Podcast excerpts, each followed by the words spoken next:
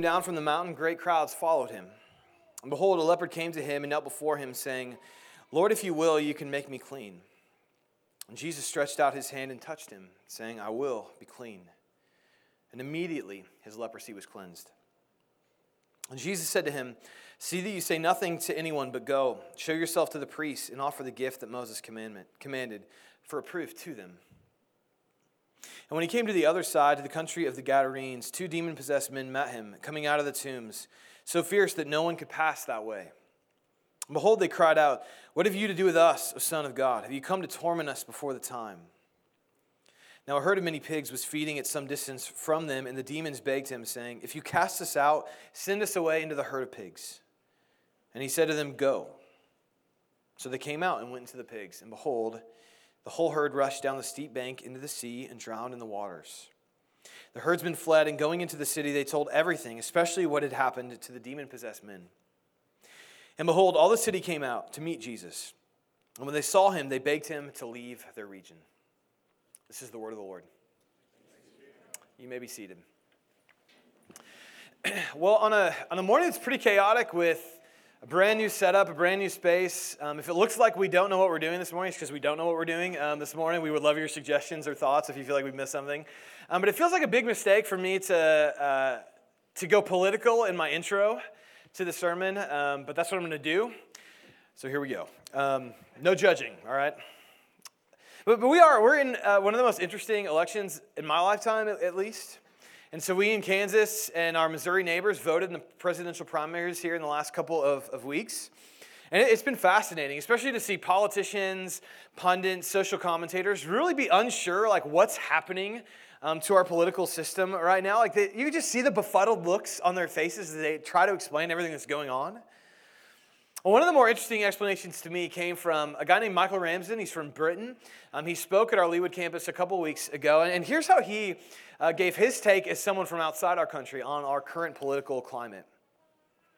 He says if, if our culture cares about anything today, if we had one rule that, that most of us try to follow, or most of us seek to follow, it's that we're to be true to ourselves.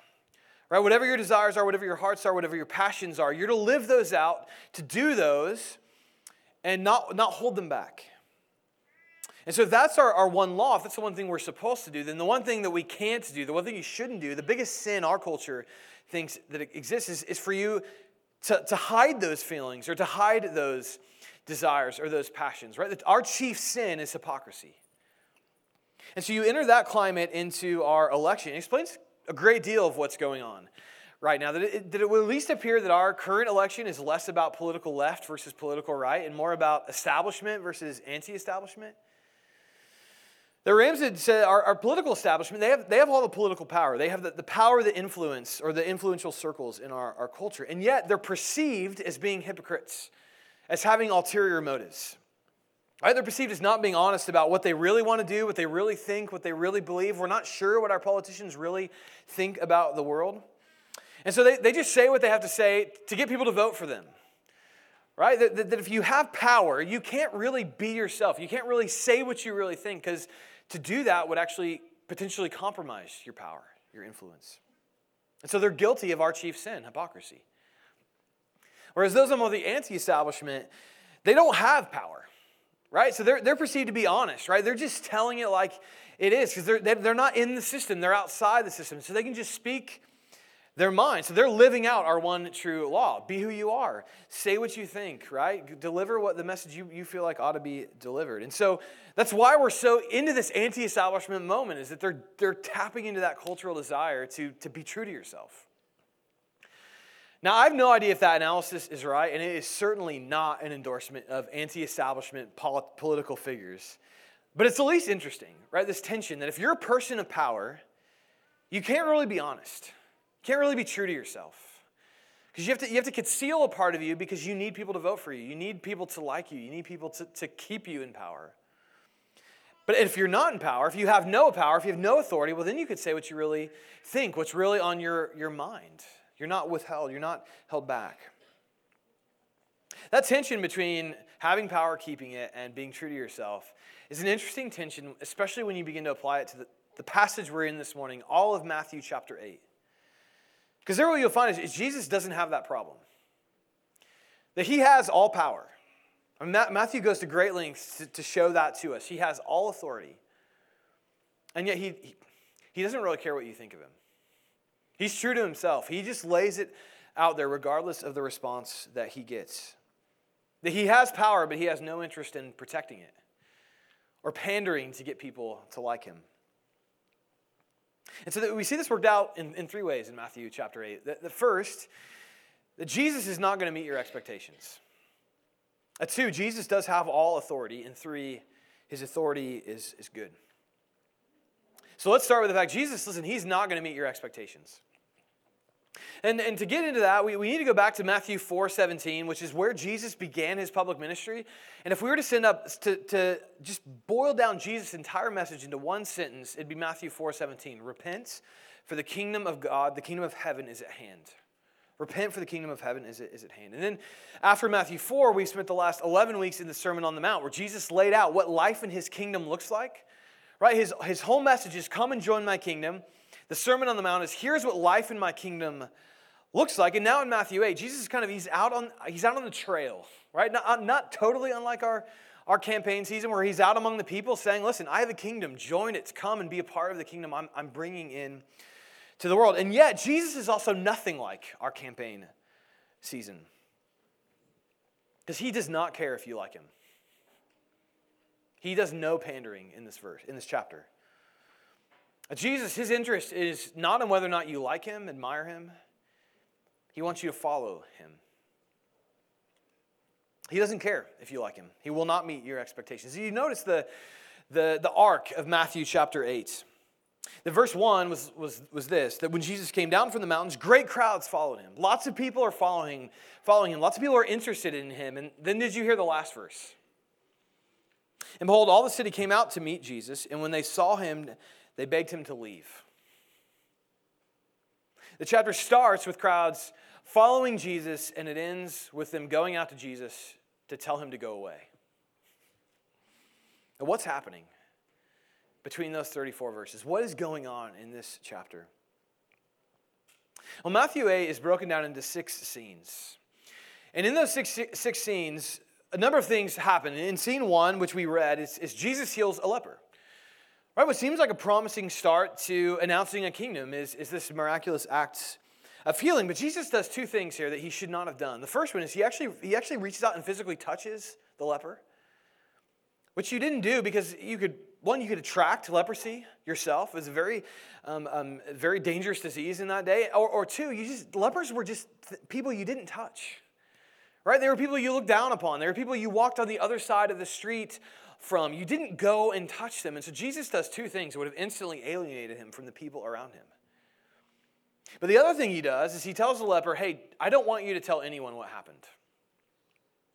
Which is the exact opposite of, of us or our political candidates, right? We tend to overemphasize what we've accomplished to make ourselves look better than we actually are. Whereas Jesus is saying, don't tell people about my best, don't tell people what I'm doing. Like, imagine if Donald Trump had healed a leper, how many times he would have told us already? And yet Jesus says, don't tell anyone. Why? Well, the next scene, Jesus is approached by a powerful member of Roman society, centurion. And the centurion comes to Jesus because his servant is paralyzed back home. And so Jesus has this incredible eh, moment to, to get into the powerful part of society, to Roman military leadership, to inject himself into influential circles. But what happens is the centurion comes to Jesus and says, Jesus, you actually you don't have to walk all the way to my house to heal my servant. You are, I know you, you're so powerful you could do it with a word right now, you could heal my servant. And so again, Jesus does two things that would have completely alienated everyone around him. First, he does heal the servant from a distance. He does not go to the centurion's house, and he does not leverage this moment to get himself into influential circles. He just heals the guy, it's over. But secondly, then, he, he insults everyone around him. That after, he, after the centurion says this to Jesus, says, You can heal my servant with, with your very words, Jesus says, Your faith is incredible, and I don't know a single person in Israel who has faith like you. I mean, it insults all the Jewish people around him. Like, none of these people have faith like you. So again, Jesus is he's doing amazing work, and yet he's alienating everyone around him.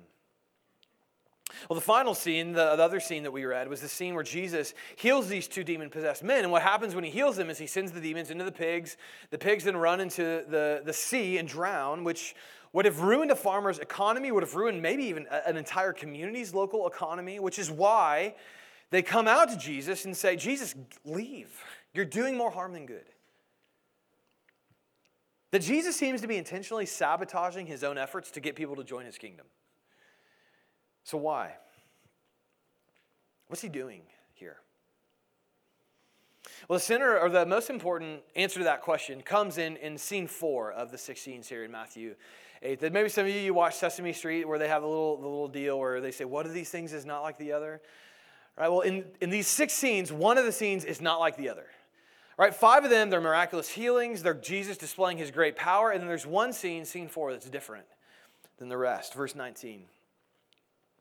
And a scribe came up to Jesus and said, Teacher, I will follow you wherever you go. And Jesus said to him, Foxes have holes, and birds of the air have nests, but the Son of Man has nowhere to lay his head.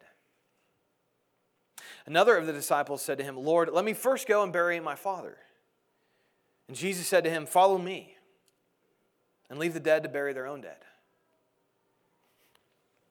But what's going on there, right? Jesus has these two people that they seem to actually want to follow him, and yet Jesus doesn't seem particularly interested in helping them follow him, like making it easier on them. It's like Jesus makes it as difficult as possible for them to go and follow him. And I've heard a number of Christians try to explain this away, like, oh, not, Jesus isn't really being that adversarial there, but he, he actually, he kind of is. He's saying, listen, I don't care what, what's going on in your life. Essentially, I, I, don't, I don't care what's happening to you. I want you to follow me. Period. Period. That he's not going to pander to you to get you to come after him. It's, it's take it or leave it with Jesus. He doesn't want you to like him. That's not, what, that's not why he came. He didn't come to get you to admire him or think he's great. He came to get you to follow him, to worship him. And that explains this chapter. Why Jesus appears to be making intentionally really bad decisions throughout, why he touches a leper, why he seems more concerned with healing these two demon possessed men than an entire local economy, why he, he just seems disinterested in getting into Roman powerful circles. because he's come to get us to follow him, not to like him. He's come to bring his kingdom. And because he's bringing a kingdom, we have to meet his expectations. He's not going to meet ours. And so before we move on, that's, I think a question worth asking for all of us is where, where is Jesus failing your expectations? Is there a command he expects you to follow that you don't want, you have no interest in, or he thinks too much, it's unreasonable? Are you expecting Jesus to do something to intervene in your life in some way he's not? Now, how has Jesus disappointed you? Because when you read chapters like this, it doesn't seem like it's a matter of if Jesus is going to fail to meet your expectations, but when.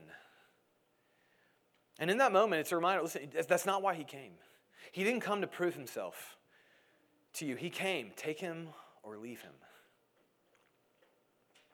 And the reason that, that that's the way this is presented is because Jesus has all authority. Right? He, do, he doesn't have to, to pander to meet your expectations like a politician because he already has all power, all authority.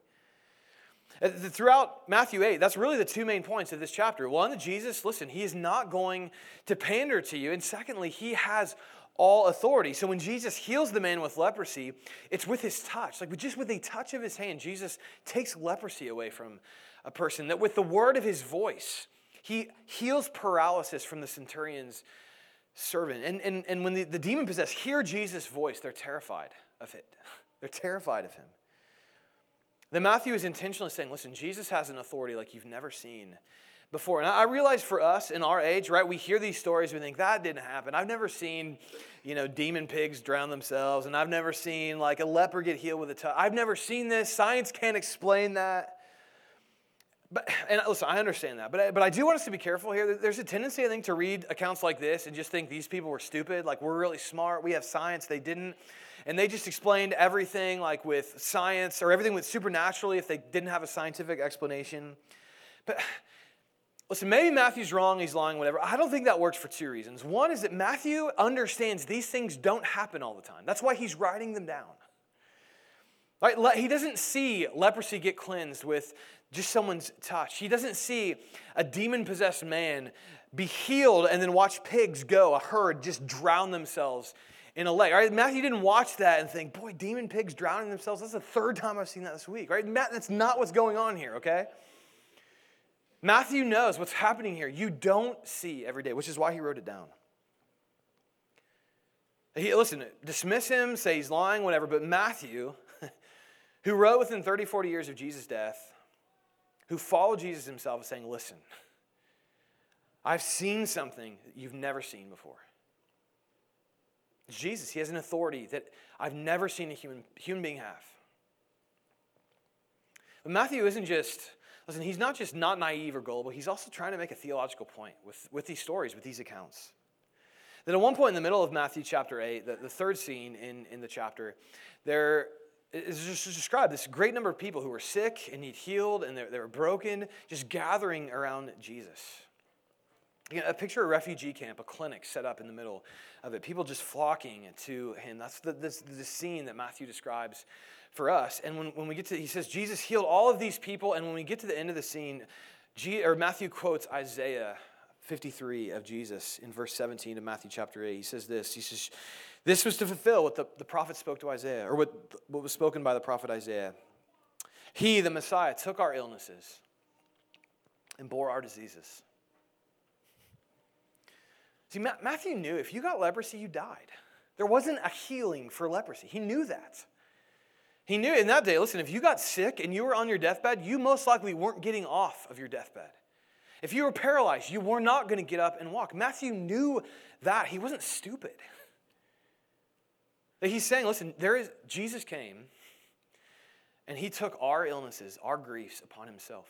He healed us. Do you really think Matthew was just that gullible or naive?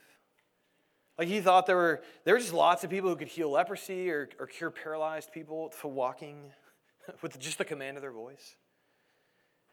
Matthew is insisting here that Jesus is not like any other human being you've ever seen. He has an authority like you have never seen, and he has the right to look at you and to look at me and say, Follow me. Doesn't matter what else is going on. Doesn't, doesn't matter what you think you have to go and accomplish. It doesn't matter what you think is unworkable. If you were to come and follow me, all of that's irrelevant. I have all authority. Come. Come, follow me. And one of the, the simultaneously best and worst things of, of being a dad to young kids is getting to read for them. All right, so sometimes it's great because they pick out great books like, like Where the Wild Things Are. Right? And other times they pick out really terrible books like Bambi or, or other books. I have to read the whole thing, right? And, and there's one book that's really annoying because like there's there's one or two pages where like it's it's great illustrations and there's little text, and then you get like the, every third page is like just like hundred paragraphs. And it's like a two-year-old can't sit through this, right? It's just text on a page. It's really annoying. So it took me a long time to get through this book, but finally I got I got through it. And it's a book. It was written in the 1940s called called Tootle. Right, in the book, it's about a young train that, that wants to grow up and be a big, powerful train that, that goes really fast distances called the Flyer. And so that, that's its hope. And so this young train, Tootle, it goes to train school to learn how to grow up and be a, a big flyer. And so the book, right, it, it says this young train had to, to go to all these classes and learn all these things. But the one thing the train, young Tootle, had to learn above all else was the class, the lesson, stay on the rails no matter what. That's the only thing you got to learn. Stay on the rails no matter what. Well, it doesn't take long before Tootle ignores that lesson and, and, it's chasing a black horse and it hops off the rails and it chases the horse through the meadow and starts happening every day. It's jumping off the rails to go play in the meadow, play in the flowers, the bugs, whatever. And so that Tootle just begins hopping off the rails. And so the, the conductor, the leader of the, the school, realizes Tootle will never become a flyer if he keeps doing this. And so he, he finds a way. This is part of the disturbing part of the book, but he, he like kind of lies and tricks Tootle to get him back on the rails. And it works, at least. So it worked. Tootle gets back on the trail, or on the, the tracks. He stays on the rails no matter what. He grows into the flyer. He becomes a train he wants to be. And that's the lesson of the book. Stay on the rails no matter what. It's an interesting story, but it was written in 1945, which was a very different day than, than us. And so I just sort of Googled Tootle and just to see what people think of the book now, and, and normally I would never encourage reading internet comments, but this time I made an exception because it was kind of interesting to read what people thought of this book now. And my favorite was someone who wrote about this book, and actually they, were, they, they used some strong language, which I won't use, but they basically said, listen, we got to take every copy of Tootle, burn it, burn all of them, except for one, to put in a museum to show how messed up people used to be. Right? Like this idea of like if you tell someone to stay on the rails no matter what, this poor train, little, Tootle just wanted to play in the meadow and you told him not to. How sick are you, right? That's that's sort of the way that our culture looks at this book, right? Because if we have one rule, one law, it's be true to yourself, right? It's if you want to hop off the rails, hop off the rails. Like do whatever you have to do to make yourself happy, to live into your desires. And here comes this book, Tootle. It says, no, stay on the rails no matter what. Which is very similar to what Jesus is saying here. Right? Listen, you have to live like this. Right? And the guy's like, but I have to, Jesus, I have to bury my father, right? Which seems like a, a good reason to hold off on following Jesus. And Jesus says, I, don't worry about that. Follow me. Stay on my rails no matter what. And I realize you hear that and you think, Tim, that's, that's childish, right? Like you're, you're using a children's book to illustrate the Bible. And I get that. Listen, I'm, i have to read these books all the time, so I'm going to make you suffer with me for a few minutes, all right? But, but that, this is what Jesus is saying. This is what he's saying to you here in Matthew chapter 8.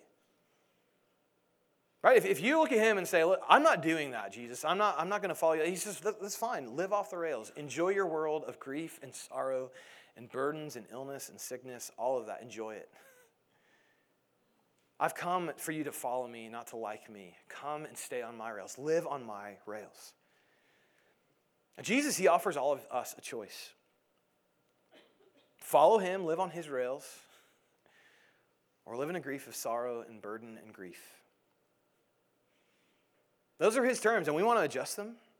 Right? Sort of like the scribe in verse 19. We like Jesus, we admire him. He's, a, he's an admirable figure. I think most people in our culture, whether they, they think Christianity is true or not, they'd at least look at Jesus as an admirable figure, and yet Jesus isn't interested in your admiration.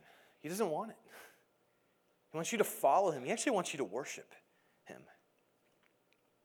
Which raises a question for, for all of us. Do you, do you admire Jesus? Do you like him? Or do you follow him? As Soren Kierkegaard, a Danish philosopher who lived in the 1800s, said this about the distinction between just admiring Jesus and actually following him with your, your life. Here's what he said To want to admire instead of to follow Christ is not necessarily an invention by bad people. No, it's more an invention by those who keep themselves detached, who keep themselves at a safe distance. The admirer, admirer never makes any true sacrifices, he always plays it safe. And though, in a word, he ex- is inexhaustible about how highly he prized Christ, he renounces nothing, will not reconstruct his life, and will not let his life express what it is he supposedly admires. I love that last line that, that he will not let his life express what it is he supposedly admires. What, what Kierkegaard is really saying is, is, that's actually a sign you don't actually admire Jesus. If you're not living on his rails, you, you don't actually admire Jesus if you don't follow him. Because here's the deal is you are on the rails of whatever you love most. And that track is going to lead you wherever it goes. and what Jesus says is, is, is come and reconstruct your life around me. And so have you. Is your, your admiration of Jesus just a safe distance, or have you embraced him fully and reconstructed your life? Made hard, intentional decisions that look very differently because you follow him. Right? It's not just admiration, it's not just an appreciation. It's not just that you like him, you actually have reconstructed your life around him. And if Matthew is right, Jesus has the right to ask this of us the right to make absolute demands on our lives. So, which raises the question okay, why should we, why should we let him? Right? If Jesus isn't going to meet our expectations, right? He's not going to prove himself to us.